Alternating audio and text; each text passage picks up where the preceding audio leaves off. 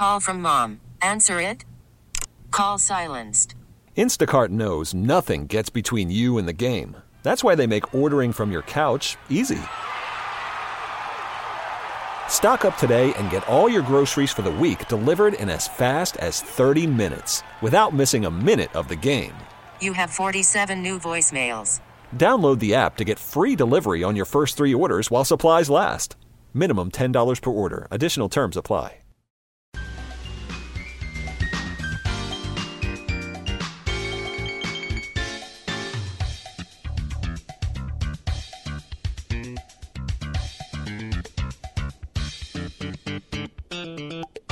Well, hi, welcome back. Uh, if you just joined us, where were you? We started right at 12.05. Um, got a great wine of the week coming up later in the program. It's from The Pairing. Uh, that is the producer, and it is a killer Chardonnay uh, from Santa Barbara County. And I can't wait to try it. I haven't had this current vintage. We'll have more on that later. And I'm going to be telling you about Decant ICT. If you haven't saved the date, June 4th, Sunday, 2 to 5, and we'll tell you about all that's going on there here later in the program. My guest today by phone from beautiful San Francisco is Anna Vol- Voloshyna. She's uh, the author and chef behind Budmo, B U D M O, with an exclamation point. Uh, why don't you tell us a little bit, Anna, about the name and, and why you chose that? Of course. So, first of all, Budmo is one of my favorite Ukrainian words. It's, uh, it's a large word. It means literally let us be and it encapsulates the meaning of happiness. So it, it can mean let us be here, let us be present, let us enjoy this moment. It's an incredibly cheerful word. And we, of course, use it instead of cheers when we are saying the toast or just raising our glasses. And I wanted my book to be about that, about celebration of Ukrainian culture, about small and big celebrations of life and like anything in between. And Ukraine is a very, very unique country. People are very kind there, and we express our love through food. So I wanted to share that experience with others. Well, I, I, it's such a shame. I can't imagine what it's like from your perspective when you watch the news and, and see all the devastation that has been left especially in eastern Ukraine and and in Kiev as well. Eh, you know, from the beginning, and uh, we just can't wait to see this thing come to an end. And I hope it comes to an end with uh, Mr. Putin uh, hanging from a rope somewhere. But uh, oh my goodness, we all waiting for our victory, and we'll throw the biggest celebration this world has, has ever seen. We are ready to celebrate our victory, but first we need to do some fighting. Yeah, well, uh, and boy, I bet you folks doing the fighting would love to have access to all the recipes that you fixed in the book. Let's talk about the layout. One of the things that I'm always interested in is the first section of any book. Uh, you have an interesting introduction that talks about uh, about you and your upbringing and and and your culinary memories, but more importantly, you have kind of a section on the Ukrainian kitchen, things that you ought to have to make it easier to put the recipes together out of the book. Uh, if kind of touch on some of the things that you think are important if you've just ordered your copy of the book, Budmo, and you are ready to go cooking. What are some things that the average American kitchen may not have that would help them make uh, Ukrainian style food? So it's a great question. Thanks for asking. Because my goal for this book was no matter where you are, if you order the copy and you want to cook today, you can go to your local grocery store and get everything you need to get started. So I would say if you want to cook Ukrainian food, you definitely need some sour cream in your fridge. And it can be a store bought one, it can be your homemade one. Uh, but we put sour cream on top of everything pretty much, mm-hmm. uh, starting from borscht and ending with uh, cheese fritters. Sweet or savory will love our sour cream. Then a bunch of dill would be very helpful because we love uh, to add it to our salads and finish the dishes with uh, some chopped fresh dill, and it makes everything taste like Ukraine to me. And one more ingredient that is not easy to find, but I have a recipe for it. The name is syr, and this is a farmer's cheese. Basically, it's a very fresh, young cheese, and um, you can go to an Eastern European market and get it from there. It's usually in the fridge section. But if you don't have any markets near you, you just go to your store, get some milk, and follow the syr recipe. It's very easy. Uh, you just need to uh, add a little bit of um, some sort of culture. It can be a dollop of sour cream or kefir, and your milk will get sour in a day or two, depends on your temp- room temperature. And then you just cook it very slowly, and the cheese coagulates and it separates to whey and uh, this beautiful tangy cheese. You drain it, and you have a batch of cheese, and you can also use it. I think I at least have eight recipes that uses that syr in uh, my book, and I think it's a very very uh, important uh, product. So you can either save your time and buy it, or you can make it, and it will taste so good. Homemade syr is wonderful, and I highly recommend because people are scared usually to embark on the journey and like making cheese, but it's actually so easy, and the recipe is good. So um, if you want to try something fun, try the syr recipe. Yeah, we'll have to do that. Um, uh, you know, you said dill, and I like dill, uh, and but especially in uh, dill and yogurt on cucumbers, that kind of thing with onions, and and that's a good thing. When she made the uh, pampushki, uh, these garlicky rolls with dill, garlic, and oil mixed together, and then drained, uh, poured over the top lightly after they come out of the oven uh, it made well, it made them so special, and uh, I had them for breakfast the next morning. Popped them in the microwave just to warm them up a little bit, and and you'd think, oh wait, garlic and dill on a roll for breakfast. Yeah, it was great. Uh, we had so much fun. It is wonderful. Um, talk about the pickling part because the lightly pickled cabbage salad out of the book to me was uh, you know, similar to what uh, in the United States is coleslaw, uh, finely sliced, uh, chopped cabbage, uh, some red onion, and uh, I guess I was expecting more of a vinegary flavor, but it was so light and fresh. And it, two days later, it was still good. Today, I finished it. that that's really an interesting recipe, and I, I think you could do you could use that same dressing with cucumbers and tomatoes or or anything like that. Pretty popular, I'd say. Absolutely, and it has a very good balance of uh, sweetness and sourness. And uh, honestly, in Ukraine, we don't like vinegary stuff. When I came here to the United States and I tasted your pickles, I was I was amazed by uh, the amount of vinegar people use, and they can tolerate it in Ukraine, we like to make the ingredients the star of the dish and just add some uh, spices or a little bit of strong flavors to just let it shine, but not to dim the the light. That's the vibrancy. So we just help it. We just enhance, but not. We don't like to cover the flavors. That's the main thing. Yeah. And uh, honestly, pickling, I would say it's a second uh, uh, craft, uh, sec- secondary craft. We like fermenting. That's our jam. Like sour cucumbers, and by sour I mean they they get they stay crunchy, but they develop this tangy sour flavor, and they're incredible. And the same with fermented tomatoes and fermented cabbage, aka sauerkraut so mostly everything is fermented. Pickling is is a is a second secondary, I would say. Okay. Well, uh, it it was so good the cabbage, and I think the, while we're talking while we're talking about stuff that my wife fixed, let's talk about the bell peppers. Uh, first, like I said, she was lucky enough to find some really pretty peppers, and then uh, uh, looked the ingredient list looked similar to stuff that we've made, but the sauce that was around the peppers and then put on top of them when I cut the, cut my pepper open really made this a very special dish. Talk about that one. Oh my goodness, yes. So this is the recipe from my region of the country because we are known for the best tomatoes and the best bell peppers. So we have the variety. And usually in Ukraine, we use gypsy peppers because they are thinner and they have this unique flavor.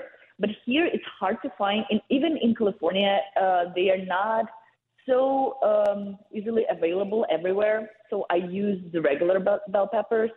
And this dish is so easy to make, and we love it in Ukraine because, first of all, it's fast. Second, uh, and like everybody like it. There is, I've never met a person who didn't like uh, stuffed bell peppers, and it's easy to cook for the whole family. So you basically um, take the core out, take the top off, remove the seeds, and stuff the peppers with a mixture of meat. In Ukraine, it's usually pork, but it can be anything, and um, a little bit of onion and rice. And the rice needs to be either parboiled or um, you can heat it with hot water for like 15 minutes, then drain it and mix with meat because you definitely need to make sure that the rice is cooked. Uh, and if the rice is just straight from the bag, it might not cook as fast as you want it to. No. And then the sauce is very special because you can use fresh tomatoes when they are in season. You can use canned tomatoes uh, in winter, and uh, it's just it's easy, but it adds this vibrancy. And uh, my favorite part as a kid was just uh, taking a, a slice of fluffy white bread and just just eat the sauce. Oh yeah. And I didn't care that much about the meat or the bell peppers. I just needed that sauce. Well, and uh, to this day, I always have a slice of bread with that. Well, the sauce really was unique and made made the dish. You know, when you cut it open, the rice and the meat, there's you know, it, has got good flavor and aroma. But the, I wish she would have even made more sauce because I did the same thing. I I took one of yeah. the the the garlicky pampushki and and dipped it in the sauce, little pieces at a time, and uh, it was perfect. And you know, it, there's another pepper recipe. Sounds heavenly. There's another pepper recipe that I can't wait to try. Your roasted peppers with this beautiful, easy to make cheese that you speak of. Uh, it looks so good. This mm-hmm. what a great appetizer or snack or uh, you know, it could be a great side dish too. Really pretty. Yeah. Yes, especially during summer and the barbecue season. It's a crowd pleaser for sure. People love it. And if you have uh, carnivores and vegetarians, they will all eat the, that dish and everybody will be happy. Well, we're going to make it. I, I just, and we, we, uh, we have the small, they, they look like jalapeno peppers, but you know what I'm talking about. They're, they're uh, an array of different colored small peppers that, uh, are sweet almost. There's no heat at all, and I think they might be similar to the gypsy yes. peppers that that you've spoken of. Absolutely, those are perfect. The only thing I would say, bring some help because they take forever to peel. And honestly, in my kitchen, I never peel them because I don't mind the. Uh, the skin, but a lot of people they want to make them skinless, so please bring some help because you will need a pair of hands. No, you know what? I, am with you. I, I, I, roast them eh, either on the grill or over the gas fire on the stove, and uh, and maybe peel off a little bit, but I, the little dark, uh, crispy bits that are left on the skin, to me, add flavor, and it makes the house smell so good. Uh, pretty fun. Um, Absolutely, I'm with you on that, and you don't have to peel your peppers. There you go. Uh, this tiny peppers, the skin is so thin. Yes. All right. Uh, when we talked about the ingredients, the last one, and you touched on this, is vodka. And I would think, as fertile as Ukraine is, uh, and, and, able to grow so, such a great variety of food products, that that grapes could grow. Uh, but I think in the book you mentioned that uh, wine is not a big a big part of Ukrainian life, and yet right next door in the Republic of Georgia, uh, the cradle of wine development back in the old days, and but no wine produced uh, in Ukraine? Uh, it's not true. We have wine. We, for the longest time, we did not have the culture of producing good quality wine, and we blame USSR for that. And same as Georgia, they almost killed Georgian winemakers, winemaking, and they definitely almost killed Ukrainian um, industry just because uh, they did not want to produce wine. At some point, they tried to fight the whole alcohol uh, consumption thing, so they did not um, allow any alcohol. So they it was uh, it was interesting. So they uh, basically nobody could grow grapes for sale. Nobody could produce wine for sale. Everything was very well hidden. So if you would have like a couple of um, grape wines in your backyard, you could make wine. But like other than that, it did not go further. Mm. So right now we're trying to catch up with the rest of the world uh, and uh, learn how to make good quality wine that can compete. And the same they do in Georgia, but since their tradition is much much more longer and more robust, I think they're more successful and further in this pro- uh, process. But right now we have some cool winemakers emerging. And right now, unlike the USSR times, they can travel and they can learn and study and they can invite people to come to Ukraine and teach us and share the knowledge. So this is incredibly important. That's why uh, Ukraine is so open and we will always welcome people who will share the secrets of the trade with us. And I think in the next 15 years, maybe 20 years, you will see some amazing wine coming from Ukraine. Yeah, wouldn't surprise me a bit. But I'll bet that for the time being, you can get by with a great uh, wheat based vodka. oh my goodness. And we know we know how to make it. We know how to throw a good party with vodka and appetizers and my favorite part is infused vodka because I I cannot do a lot of shots, but I like to sip it with uh, when the vodka is infused with berries or oh my god, horseradish is the killer combination. I I can drink that, and uh, I think it makes a great uh, aperitif before the dinner. Just puts everybody in a good mood. Yeah, yeah. what, what fun! the book is so cool. The photography makes it, the pictures just leap from the page. You can almost smell the food just by looking at the picture. Uh, and you know the culture of Ukrainian cuisine uh, and how it's uh, filtered through Eastern Europe, and and and how you've adapted that so that the average kitchen will probably have most everything you need, and it's all readily available. Uh, such a fun thing. Recipes from a Ukrainian kitchen it's called Budmo, B U D M O. And uh, you got to get a copy. We're going to give away a copy in a minute. But before I let you go, Anna, um, this was your first book. And I imagine, as you said, it was a tremendous amount of labor fixing the food, photographing it, perfecting the recipes, having the recipes tested.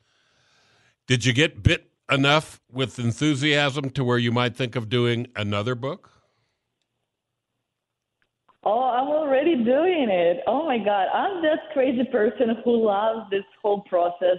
And I feel so inspired by what what's happening uh, with Ukrainian culinary scene. We are rediscovering our culinary roots. We're going as far as possible from the USSR legacy, and we want to create our new Ukrainian cuisine based on the traditions and our native ingredients. And hopefully this summer I will go to Ukraine to research more and to cook with some of the most incredible chefs and home cooks and uh, some farmers and bring you amazing recipes. This is my goal to create a new book which will be even more exciting, which will tell deeper, more important stories, especially with the war going on. We, I want to spotlight our incredible people and how food united us. Many th- things united us, but food is always in the center of everything in Ukraine. Boy, yep. and you've gotten some pretty fancy awards. Uh, 10 best books about food in 2022. You were included. Budmo was included in that. And uh, hopefully the awards keep coming. I hope that inspires you to work even harder and get this new book out. And I hope you remember Good Life Guy so I can have you back on the show. Okay, uh, I'm happy to come back. Uh, just send me an invite and I will be here. Ah, Thank great. you for having me today. Yeah, it was fun. I'll bid you farewell, and we're going to give away a copy of the book. Uh, folks, you know the drill. All you got to do is be caller number five. The area code is 316 869 1330. Call now. Max will take down your data, and the publisher will send you a book. Anna, have a great weekend.